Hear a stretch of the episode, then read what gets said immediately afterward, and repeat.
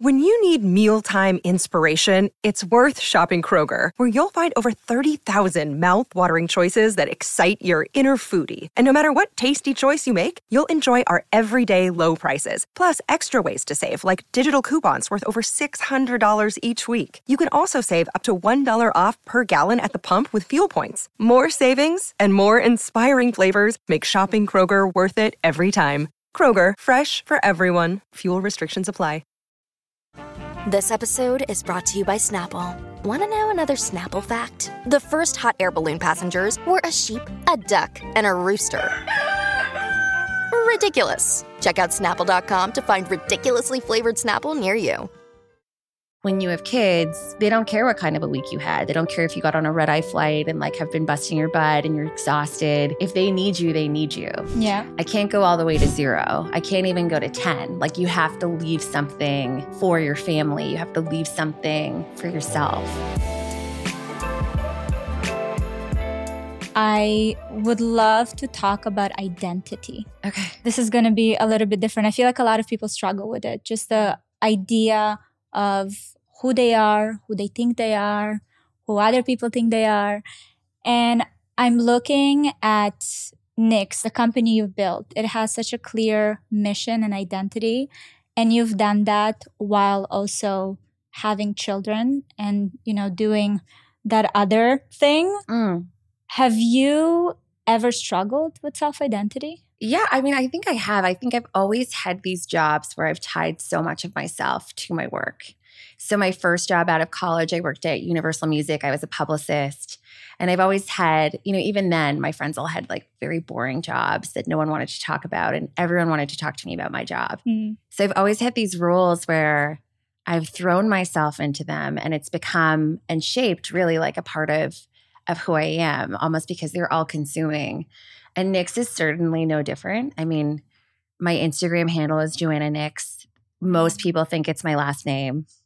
Even our ambassadors, like in Wait, our, it's not? it's not my last name. No. Everyone was asking who are you interviewing Joanna Griffith Knix. See, exactly, exactly. No, so it's it's not my last name, but I think because it's my social handles, like even our whole ambassador network at Knix thinks it's my last, last name. name. And so it's very closely, the company's very closely tied to who I am. And I think, you know, when I struggled with that the most, I would say is when you're balancing this dance of being forward facing with your company, but also recognizing that not every day is a good day and some of them can be hard.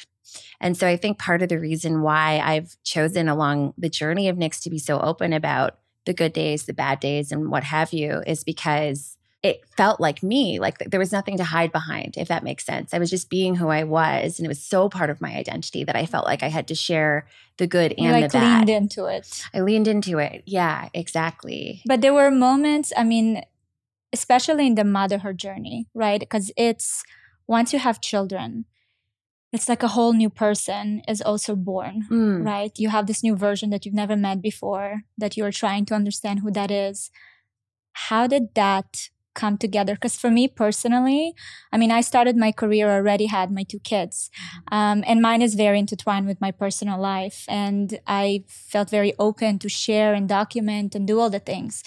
But when I had my third, while being, you know, having the company and doing social media, I hit a wall. Like I gave birth to Max and I was so confused because my identity was also very much tied to my personal brand and, you know, the audience facing persona. Mhm. And it was a lot for me to understand who I am because all of a sudden I wanted to kind of pull back. I wanted to pull back and I wanted to understand who am I now? Who am I as this mother of three? And it was very confusing for me. Did you ever went through that? I've had those moments of wanting to pull back for sure. Like there's been countless times over the years where I've said, you know, I just want to quit social. I don't want to be on there anymore. I just want to have space or some kind of a distance. I think for me, having kids, it unlocked a whole part of my personality that I didn't know existed. Meaning, I always thought I was a control freak. like, you know, like to be in charge. And I do, I very much do. I mean, I'm my own boss and and you know, that comes from somewhere. But I also learned through having kids that like I'm a lot more go with the flow than I think I was. You can't control everything. Mm-hmm. It created a new boundary for me, meaning I would go so hard in work before I had kids to the point where I literally had nothing left. I thought at the time I didn't need to have anything left because who would it be for, you know? Mm. Versus, I'm sure you can relate to this. Like when you have kids, they don't care what kind of a week you had. They don't care if you got on a red eye flight and like have been busting your butt and you're exhausted. If they need you, they need you. And so it created this protective measure within me where I always know I can't go all the way to zero. I can't even go to 10. Like you have to leave something for your family. You have to leave something for those moments when they need you.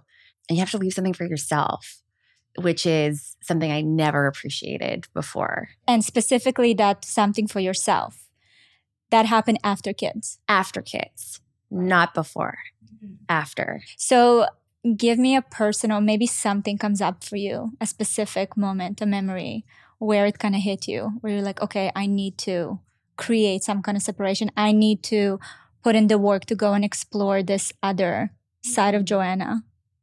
You know, I think it's those moments, and, you know, I even remember with my son where you realize how quickly it goes. And I've, you know, with all three of my kids, went back to work really fast. And so it's almost like an instant and you're back into it. But I remember being, Cole was about six months old and I couldn't believe how fast that happened. I'm never good It's at so like, scary. it's so right? scary. Oh my yeah. God. And I'm, you know, I think I'm going to be good at those things that other moms do, like, you know, the pictures with the blocks yeah. or they take them every or month. like the first day. yeah, the first day of school. whatever, Okay, so I'm terrible at that stuff. I'm like, insane. Terrible. I called it the Pinterest mom. Yeah, I'm not you a know, Pinterest specialty. I'm not a Pinterest mom. So finally, I got my act together to take like one of those photos, and I realized that six months had passed. And I was like, you know what? No, we are going on an airplane next weekend. We're going on vacation, just our family. Like, I don't care what's happening at work. Like, I have missed so many of these moments, and I need to be here for this. Mm-hmm. And that was the first time that I think I realized, like, just how quickly time goes by Yeah. because the last time I'd done that block thing, being so disorganized as a mom, was like month one.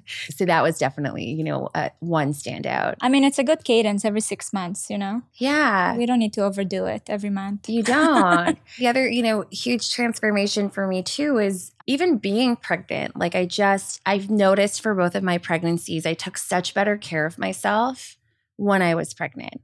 And it was almost this realization that I didn't think I deserved it when I was just for me. But when I was like entrusting my body to take care of someone else, I was way more mindful about sleep, water, obviously, like what you, you know, you eat, alcohol, when you eat everything, Mm. working out, and especially with my girls, because I knew I had this uphill battle of a twin pregnancy. My babies are big babies. Like my son was nine and a half pounds. I was like, how on earth am I going to have two of these? And so I was like very, very protective of myself and my self care and, and health throughout that whole process too.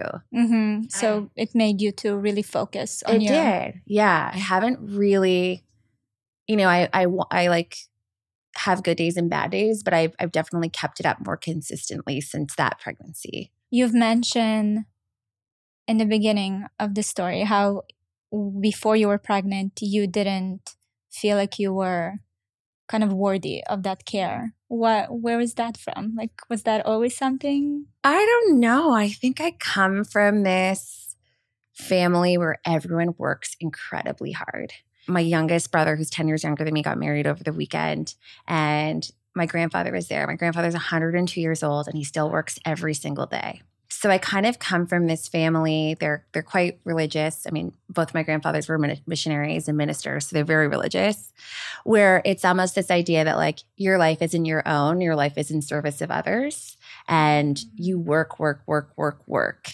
And so I think that was part of the conditioning. You know, it's just like, oh well, why make time for that because there's so much work to do, and you can say that forever Yeah. Especially we're just meeting for the first time in person, but I feel like we're wired kind of similarly. Like the work is never done. Mhm. There's no end. So I think it came from from that way of being raised and really seeing, you know, candidly, even the women in my life, in my family, like my mom has had four kids. She's like a really, really successful doctor. She like was the one still at the games, picking up her kids, still hosting every weekend. Like it's almost I don't know Did you ask her like how did how did that work? we just are conditioned to think that that is normal and to think that we can somehow pull it off and make it all work. Did you ever see glimpses of burnout or of just like ah, from your mom? Because I I can't even imagine the me- like doctor the mental capacity all all of this takes.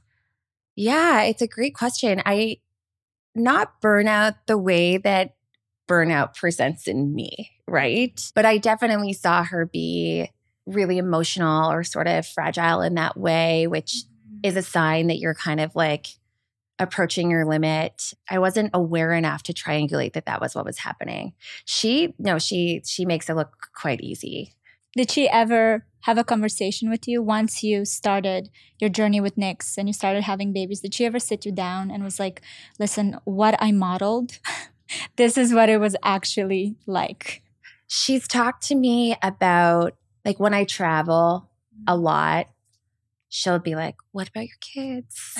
Which is helpful and also not helpful at all. It's like Right. actually, you know, Especially between a mother and a daughter. I feel like it's a very interesting dynamic, right? Yeah, exactly. Exactly. It's always like, oh, you travel too much or you work too hard or you know, I don't know if we've ever had that that conversation around sort of that piece particularly or specifically. It's funny because I remember when I started really leaning into my business and started traveling a lot, it was very difficult for me, obviously, with the the guilt and just all the things that I felt I'm dropping on the home side Yeah. of things. And I was talking to my mom, and my mom raised me basically as a single parent. And she was, to me, I was growing up and I was seeing her going out. She always had friends. She always looked amazing, put together. She was working three jobs. I never felt like something was missing in my life, right? She wasn't there all the time, but she was there when it mattered. Mm-hmm. So I sat her down and I'm like, how did you, how did you do it? Because I, I'm thinking about this trip that I know will benefit my work so much and I, I can't sleep at night. Mm-hmm. And she broke down and she started crying, being like, I've walked around with this guilt of neglecting you all these years. And we never talked about it. But the fact that your perception of this whole thing was that I was always around, it was like a healing moment for us, right? Because to her as a mother, she was just constantly thinking about all the wrong choices she made Mm-hmm. because she wasn't beside me. And I looked at it as, oh my God, the world is so big. There's so much to do. My mother, you know, looking fabulous and doing all the things at the same time.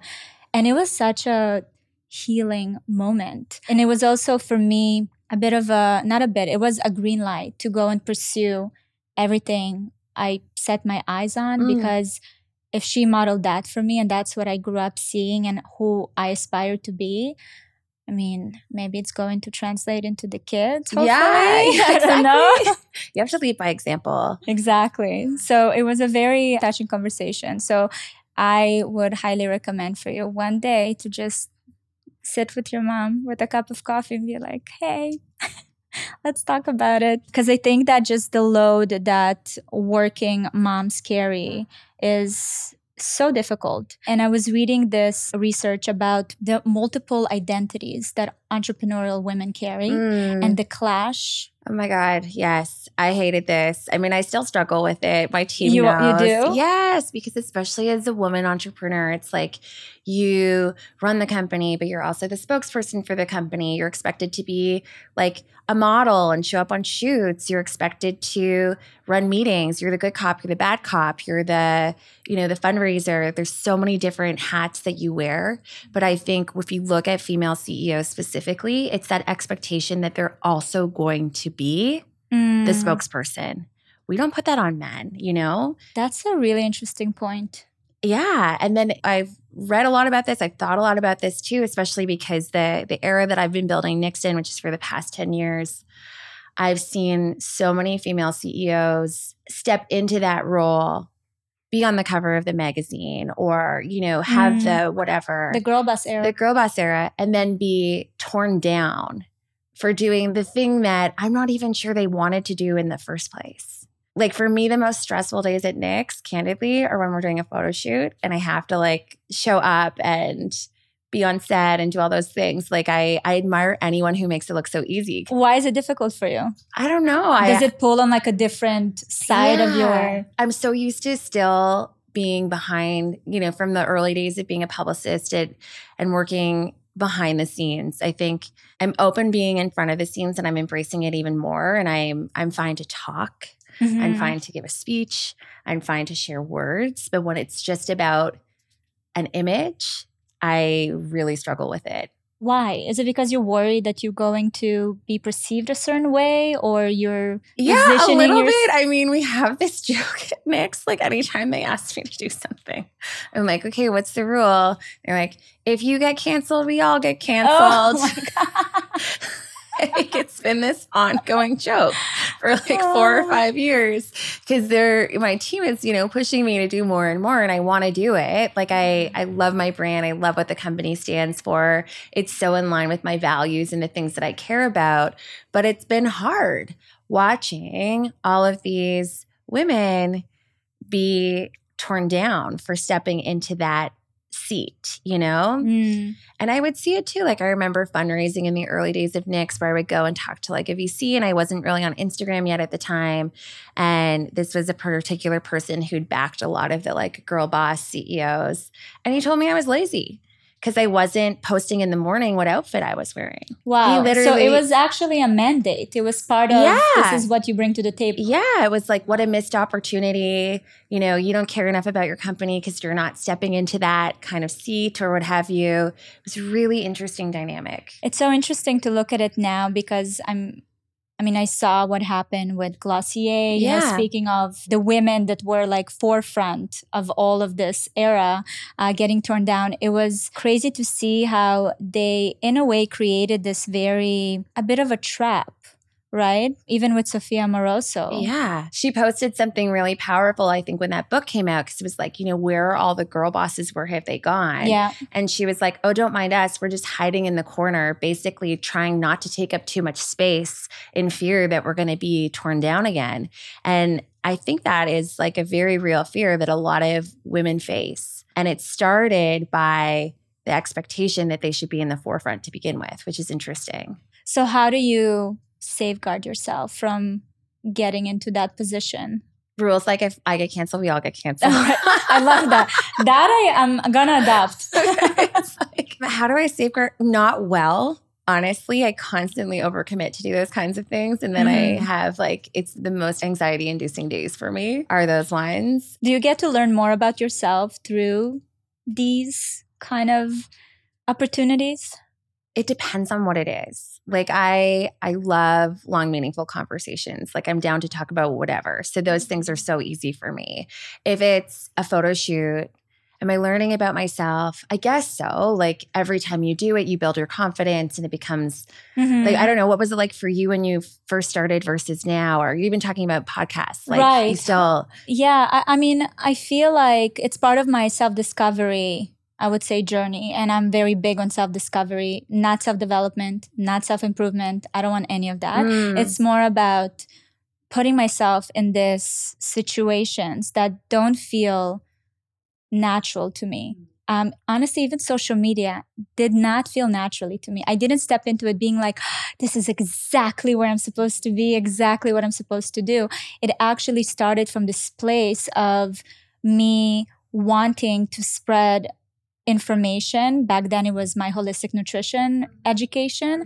And I was looking for ways to find a wider audience. Like, how do I take all of this and put it out there? And when I found social media, it crippled me. I thought that I'm I'm coming from the background of modeling. I thought that I'm confident in front of the camera. This is like Mm. natural. It's a very natural transition.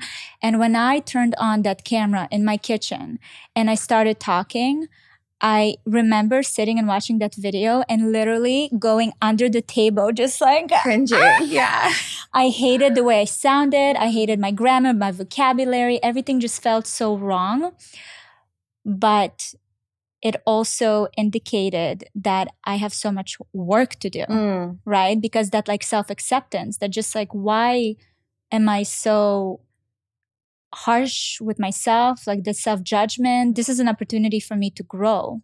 And I wanted to just be like, okay, this is not my thing. I'm I'm done. I'm just gonna continue, you know, posting blog posts. Mm. But I pushed myself to that because I've with the years, and it's still happening to me, I'm learning more and more about myself. And this podcast is just another venture, another opportunity for me to really shed light on all these blind spots that I have.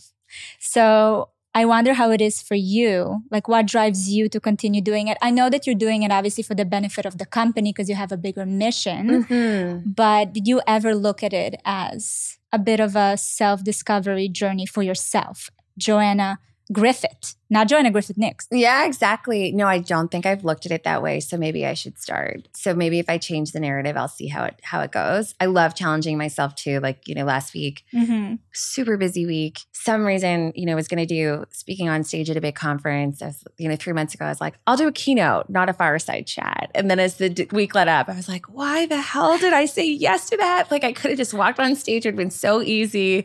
And instead I'm like writing a speech and stressing out. But I did it because I wanted to push myself. And so I definitely find those moments and opportunities to stretch myself outside of my comfort zone and to challenge myself. I don't know if I've viewed the more photography angle the same way. So I think it's cool. And I think, you know what, if I actually made time and space to find the ways to express myself the way that I want to, Mm-hmm. that could be something that would be really interesting for me too. Yeah. Mm-hmm. I found that a lot of my weaknesses became my, my powers Hmm. once I changed kind of the way I view these opportunities. Mm-hmm.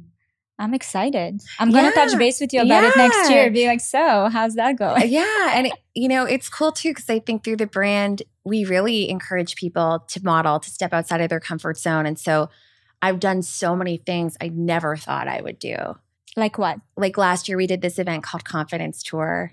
And I, I, was saw that. That looked amazing. It was so fun. Like it was one of the best nights of my life. Like who knew being in a room full of like women in their underwear just screaming and shouting could be so much fun. But it was and you know, I thought I was going to help host an MC the event, but I ended up with Sarah Bert's Papaya who you know, Mhm. opening the show, like walking down the stage in my underwear, you know, like kicking everything off. And I knew I was like, I have to set the tone here. If I don't feel confident and bring the energy, how can I ask other people to do that? And so I found myself in moments like that where I I am really stepping beyond something I ever could have imagined I would do. Being able to do something like that and show up and have the confidence, even if I didn't, but I did it, you know, and it was fun. And it started something. So in those moments, I definitely look back and I'm like, wow, I've come so incredibly far. Like if you if you told me 10 years ago I would do this, I never would have believed you. And I love measuring progress on those kinds of milestones. Mhm. Not like awards or customer counts, but like something that would have scared the shit out of me or a problem with work that would have broken me or I'm sure you can relate to this like in the early days when you're starting out, you take everything so personally like so many really hard moments and days. And yeah, like looking at those things and being like, wow, okay, year two of Knix, this would have had me on the floor. And it did have me on the floor. And now I'm just like, brush it off. Like Right, just another day. just another day, I keep going. Yeah. So there's there are moments like that where I'm I'm proud of myself for sure. Yeah. The days, the early days of Knix when you were on the floor, Mm-hmm. how did you get back up? sometimes slowly, truly. And sometimes I didn't want to. Yeah, like honestly, I didn't want to think when you're starting out and you don't have that like support system around you or you don't have the momentum behind you, Mhm. every single day you have to get up and create the momentum yourself.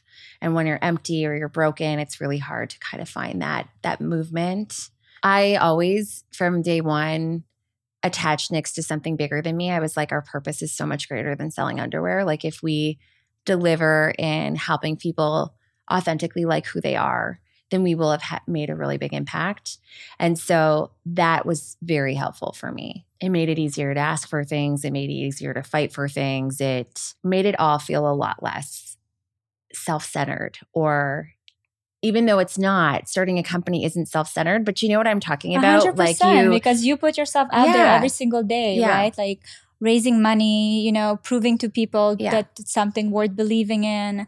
It's it's very personal in the beginning. yeah. It started becoming less personal when you build an infrastructure and people and it's becoming a bit more there's a bit more order. You Yeah. can step back a little bit, but I think it's very personal. That's why I'm so curious about your personal journey Mhm. because in the beginning of building something like that, you carry it on yourself, on your shoulders. And the company didn't have the data and the success rates and the stories back then, right, to back it up. So you have to continue like telling that story, that narrative of what it's going to be. my first investors when they met me you know they, they shared this with me after the fact like probably a couple years ago so not not at the beginning they said joanna we gave you money because we knew that you would rather die than not pay us back.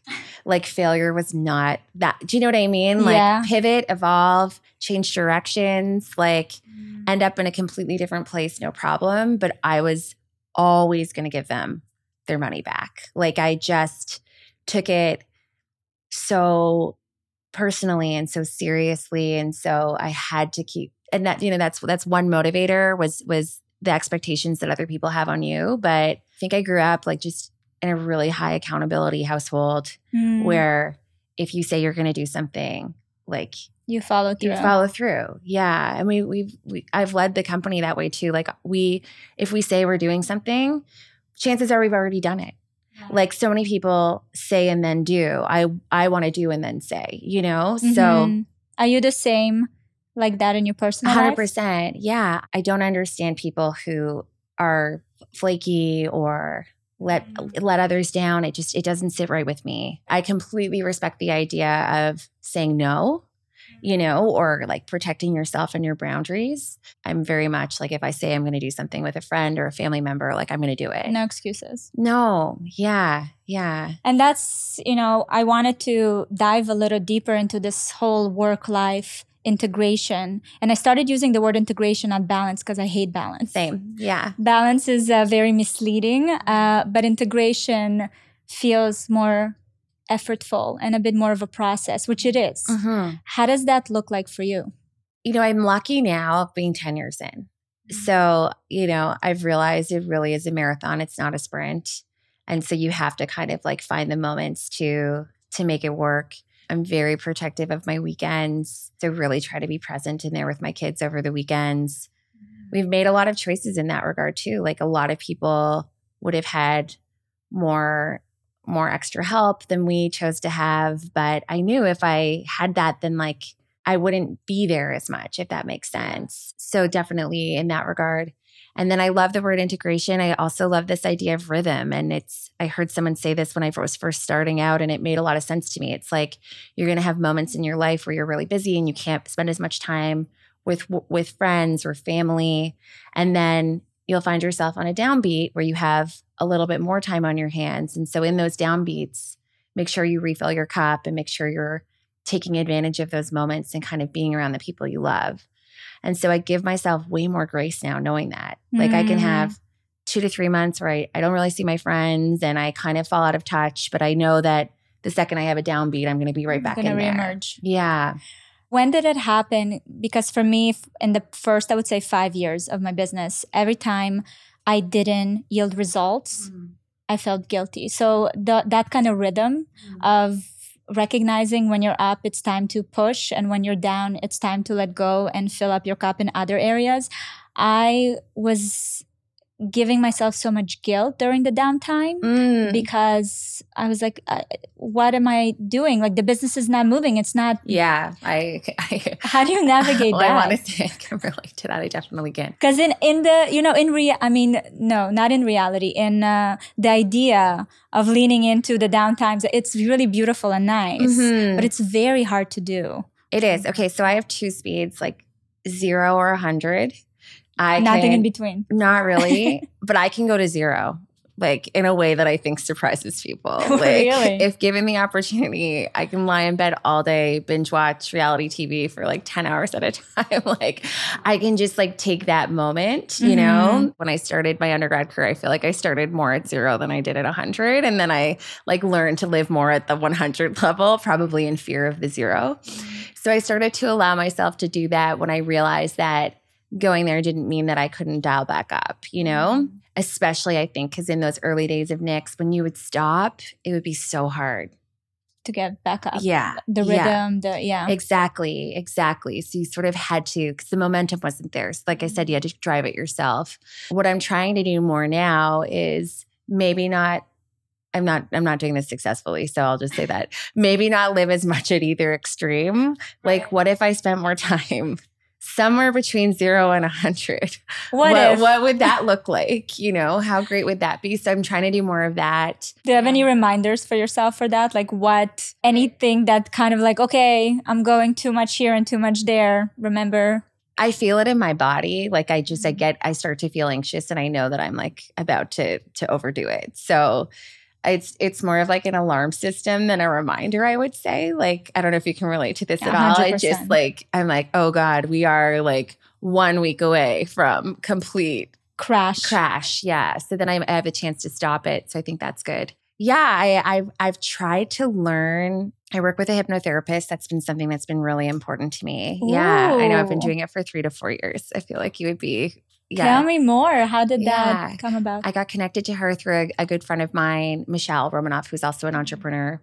And we started working together throughout COVID, really, after my son was born, but before my girls were born. That's one of the things I've really been working through is getting my mind to thrive in the quiet. I can thrive in the chaos more than most people. Like I like chaos. I can deal a lot with change, but how do I learn to actually like thrive and recharge in the quiet? And that's something that I've been really working on.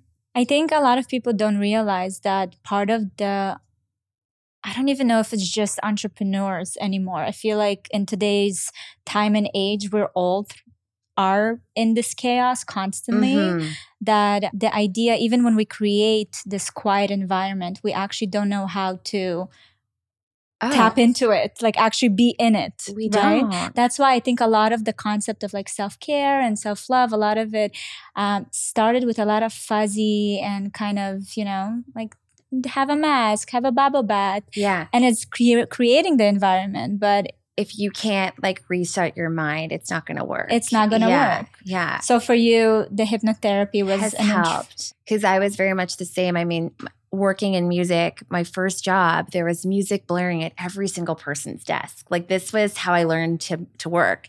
So when I was writing my GMATs to go to business school, I had to go study at loud cafes because I actually couldn't think in a library. Like I need to exist in in the chaos. Mm-hmm.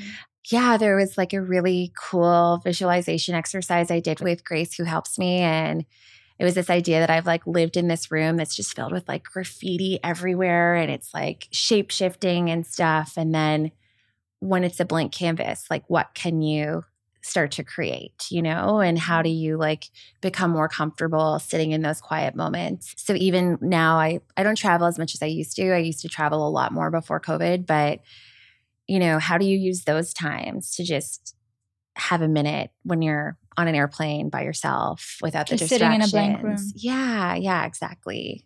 I love that. Yeah, I can so- visualize that so clearly. I know, I know.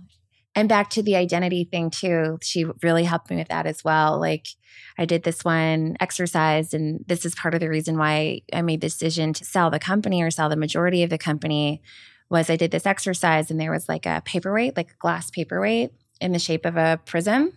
Mm-hmm. And so she got me to recognize the fact that for the last like 10 years of my life, I've taken this prism and put it up to my heart. And like every single cause I care about, every topic I want to cover, every taboo I want to break down, I've like laser beam po- po- pointed it into Knix. So it's really easy to feel like, is that me or is that the company? Right. And what happens if if they're not together anymore? And she got me to do this really powerful exercise where I took that same paperweight, I put it up to the same heart, but you turned it around. And all of a sudden, the light, instead of shining on one thing, could shine on all kinds of things. Yeah. Um, and that was really groundbreaking for me, too. So, based on that exercise, you started thinking about selling the company? Like, that's where it started? That Or did it come to you before? I had um, been reached out to, so I was in discussions to do this, and it's a pretty big decision, you know, especially for something that you've tied so much of your meaning to. And that was probably the most groundbreaking experience that really showed me. I love pointing a laser beam, but I really want to point. There's more things that I want to be able to shine a light on. And once I saw all of those things visually in the light, like my family, my friends, causes, I couldn't put it them back in so clear. I couldn't put them back in the dark. this is what I'm talking about, right? When we started this conversation and I was asking about your identity, Yeah. this is where I wanted to hear your experience because a lot of us tie so much of these things that we build. Honestly, even the roles that we play, not even a career, but motherhood. Uh, you know, being a wife, being a friend. Like a lot of the times we do exactly that, where we put so much of our core and identity into one role. Yeah. And I always think about what's going to happen when it's going to not even go away, but change. Mhm. Like, how is it going to affect me? Mhm. Am I going to be like a leaf in the wind? you Mhm. know, just going with whatever wherever the wind blows. And for me, one of the biggest shift, specifically in motherhood, that happened was when I was reading um, Eckhart Tolle, New Earth. Mhm. He had this chapter, and it's a very, it's the book is just there's so much insights, and you'll have to read it very slowly and pick it up at certain moments in your life, right? Because a lot of the times the concept are just do not penetrate. And I picked it up at this moment where I was in a bit of a struggle between leaning more into my career, but then creating a space for my real self and moving, you know, away from the identity of the social media persona, but then also feeling guilty that I'm not running towards my identity as a mom. Like I f- didn't fully feel like I will be happy doing that 100%. So very confused. And I read this chapter about the roles. And he was talking about the concept of these are all roles that we play mm-hmm. in our lifetime. And sometimes these roles will change, will go away. And this constant importance of building the core, the, that identity aside from all these roles is so important because you'll be able to know when to surrender, when to let go, when to pull one closer and, you know, release one. And that just changed my life. It made everything so much more simple. Like not everything is on me and Mm. not everything is like, you know, Interesting. Yeah. felt lighter. Yeah. So that was a big thing. What made you, were you going back and forth with your decision that you reached out to do this visualization? I wasn't going back and forth. I mean, I've been, I was really lucky to kind of work with Grace, who's been supporting me through these like very big moments of like major change and transition. And I, I didn't know that that was going to be the case when I started working with her. I just, I felt like I needed to change as a person. I had a lot of work to do to kind of be more comfortable with who I was and like myself more authentically and show up as myself. And so this felt, hypnotherapy felt like a great way to do it. And so that's how it all started. But no, she was really, really helpful working through that very, very big life choice and decision. And if you know me, you know I'm like, I'm not financially motivated. That's not what drives me. Like I I want Knix to have a home and I want to have the biggest impact that I can as a person while I am fortunate enough to like live on this earth. And so it was that kind of moment of seeing like, okay, this could enable me to have a bigger impact and actually why don't I move forward with that? So it was never about money. Was it ever about ego? Was it ever like I need to prove to people? Ah, okay. In the beginning, yes, for sure. I was very, very driven by ego in the beginning. It was all about proving people wrong. Mm-hmm. I had a lot of people in my life who were extremely supportive of what I was doing. My par- my like husband and partner is amazing. He really pushed and encouraged me to do it. It was pretty atypical for my family to do this, and I got told no so many times because the idea was really kind of crazy. Like, I mean, I like, mean, you were very like, ahead of the game, I must say. like, now it seems commonplace because so many people use, you know, period underwear, leak proof underwear. But at the time, it was like, Yeah. people are like, you're going to make what? Like, how does this work? What are you talking? about? How do we about? market this? How do we market this? Just do people want to use that? Just every question. So, absolutely, ego and proving people wrong was a really big motivator for me in the beginning. That unlocked a side of my personality that I just did not like. Really? 100%. What did it show you about yourself? I would way more prefer to collaborate than to compete. I mm-hmm. can be like a vicious competitor. I can fight. I can, I do not like that part of me. So it taught me that. It kind of like robs your joy when so much of what you're trying to do is for to prove someone else wrong. Does that make sense? Kind yeah, of yeah, like of it's course. just because you achieve it, but it, it doesn't there- doesn't fill you up in any way. no, No, no, Yeah, very fleeting feeling. Yeah, exactly. So, you know, those were all kind of some of the things that I really wanted to work on as a person. Like I just I wanted about something more meaningful and different, but it was never about money, which is very interesting. Very interesting. Mhm. It was about accountability. I definitely didn't want to let people down. I had investors, so obviously like that comes with it. And then it was about in the beginning proving a lot of people wrong and then over time it shifted into more okay, what's the impact that you can have? How can you like build a better life and world than like you inherited and how can Mhm. you drive this change in people? And I think, you know, slowly over the last decade of like doing all these things, like oftentimes leading the way with Knix and being vulnerable and being really open, I just realized that like that change is so incredible. It feels so much better to be comfortable with who you are and like who you are and be at ease with who you are. And so, yeah, so there was a, a shift that happened. I kind of love the idea that Knix is kind of your road for your own self discovery, right? It's Mm. like it's serving you. I mean, I know that the impact and the purpose and the message is so much larger, but unless it changes you as a person, someone who touches this company every single day, it has so much more impact, right? When it touches you personally. And I Mhm. mean, you've learned so much about yourself through this journey. It's really cool. I'm leaving with like, I'm processing a lot of uh, information. Life after birth. hmm Tell me about that project. That was my first maternity leave project, I guess you could call it. So I found myself in this really unique situation where I was pregnant, expecting Cole, my first child, and I was also developing a maternity line at the same time. So I was really like, felt like I should be better prepared than anyone because I was doing focus groups with new moms and I was like looking at the market and everything that existed. And so in my brain, I was like, oh, like I got this, you know? I did the hypnobirthing. I had a doula. I was like very on it. And my world was rocked when I had my child. I really, really underappreciated just how much of a physical, emotional, hormonal transformation birth is. And I found myself delusionally thinking three days after giving birth to my son that I could go to an award show and accept an award and give a speech. Like, Oh my like- God.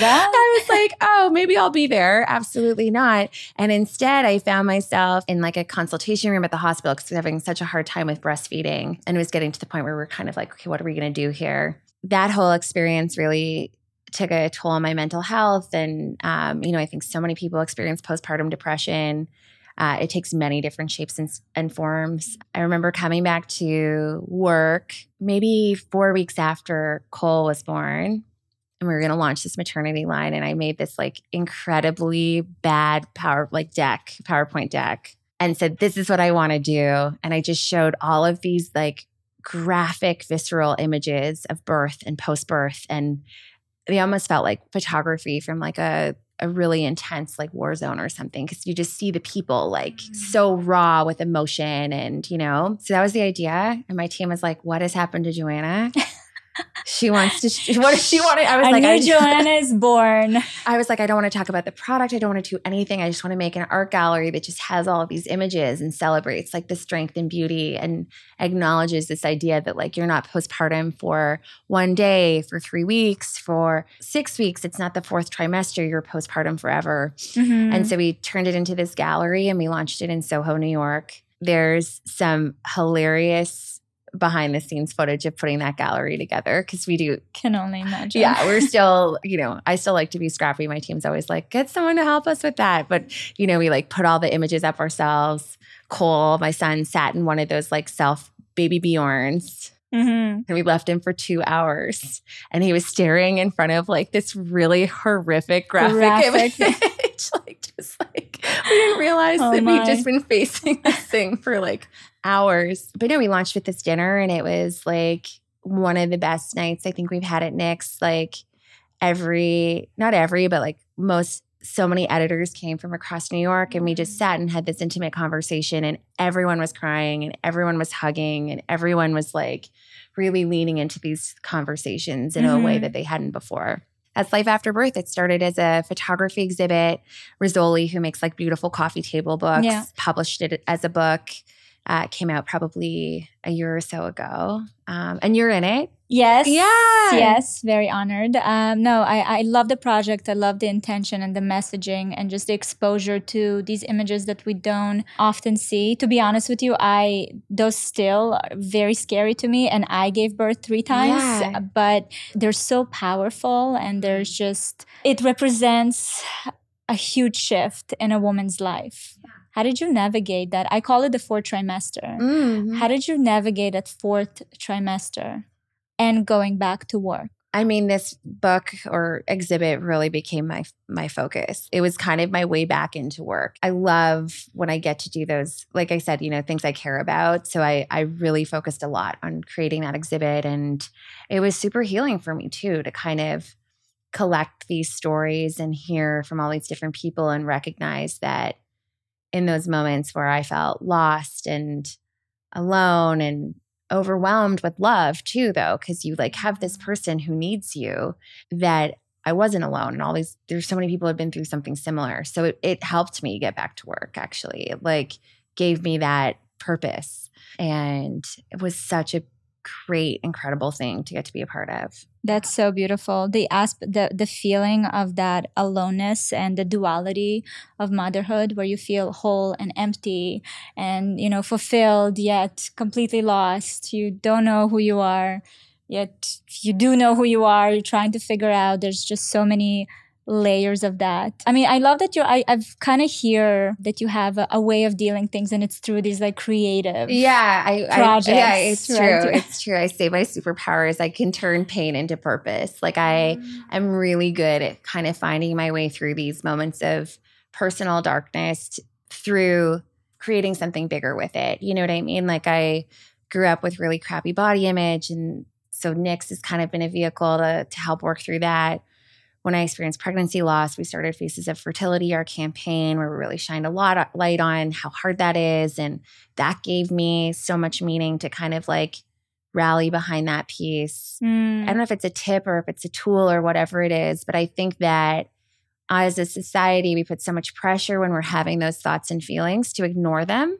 and to not talk about it and to kind of suffer your way through alone. And actually, what I have found has been extremely therapeutic is don't ignore it, talk about it, find the community that's also there mm-hmm. because you are absolutely not alone in those moments. And so I think that's what these creative projects allowed me to do. If you weren't doing Knix, how do you think it would have manifested itself? I have no idea. I guess it's we'll never know. it's such a good question. What would I have done? I don't know. I don't know. Like in an alternate universe, yeah. like what would have happened? Yeah. I don't know. Do you ever think about it? If you didn't go for the Knix because Knix started a part when you were still in school, right? You were getting your MBA, degree. yeah, Yeah. my business degree. Yeah. So what would I mean, I worked in in media and entertainment before that. So I think I would probably be around that. The storytelling aspect would have still been. I think so. I think so. I love I love storytelling as a means of like building connection and and bringing people together and it's how we used to do things, you know, truly. Like when before we had phones and TV and all those different things, like families and communities were built around stories. And so I just love that I love that thread and I want to do more continue to do more of it. you really set the tone in the industry, in my opinion, of creating a community that is not focused on necessarily the product. It's not the value is not just the product, is all all that comes with it, right? The Mhm. community, the open conversations, the support system. That's absolutely amazing. I'm so proud of you. I think when you're making something that people so, so obviously need, and like I, I really think period underwear, leak proof underwear is one of those products. Like, Mhm. It obviously was needed by so many people. It gives you the flexibility to not need to focus so much on selling someone about why they need that product. And instead, you can focus more on building a community, building, you know, a shared experience. And it's been such a joy to get to do that at Knix. And I, I don't take for granted, you know, you're in this book. Phenomenal people have lent their stories to us. And it's it's something that we really cherish here is that people trust us enough to kind of act as that vehicle to share their personal experiences and stories too. and you continue to expand on the overall messaging and the layers that Knix touches. Like even in terms of, I know you're writing a book. You already release the book, the period book? Oh yeah, we did. Yeah, we launched a book, a kids children's book about periods called Some Periods, which is designed to help parents really facilitate early conversations with the kids in their life about periods. Yeah. So you keep like pushing, you know, the envelope on this is a product, but it touches the postpartum. It touches this. It touches women in all, you know, ages, sizes. Through our fund, we're like um, helping produce a documentary that I'm really excited about. So we're doing a lot around storytelling, and it's like so exciting. That's your superpower. Storytelling, you Yeah, think? a hundred percent. Oh, I would love that to be my superpower. It is. Cool. I mean, look what Knix is built on, yeah, right? Yeah, yeah. Storytelling. Yeah. It's beautiful. Okay, final question. I want to touch on self worth and self esteem. Mm-hmm. So, self worth is just going to define it for you. Unconditional self worth is distinct from our accomplishment and abilities. It's not about comparing ourselves to others, it's not something we can have more or less of. Mm-hmm. Self esteem derived from our abilities to accomplishments, social positions, and things we believe we can achieve. If Knix is gone tomorrow, God forbid it won't, but if it's gone, do you feel the self worth will stay? If you built yourself up through this development of the company, of this amazing company you built to withstand, you know, I think I would have a hard time. I won't lie. Like, I think it would be rocky at first, but going back to that session I did, the beam was pointed towards Knix, The heart and all of the things that I care about came from me. And so, with the company, without the company, no one can kind of take that away from me. And I know that. It's like you were describing once you realize that, like, the role might change, these things might Mhm. change, but no one can really take from you, like, your core and essence of who you are. So, I'd find some other way to channel that that like burning desire in me to kind of have an impact. Yeah. I'm sure you will. Mm-hmm. Joanna, thank you so much. Thank this you too. really wonderful. Yeah, really nice spending time with you. What a good chat. Thank you so much for watching this episode. I hope you enjoyed it. Don't miss my newest episode right here. And if you're listening to the podcast on Apple or Spotify, please go and leave a review with your biggest takeaway. I love reading your thoughts. And if you have any suggestions for guests or topics, you can leave them in the comment section. And always, always remember you are not alone.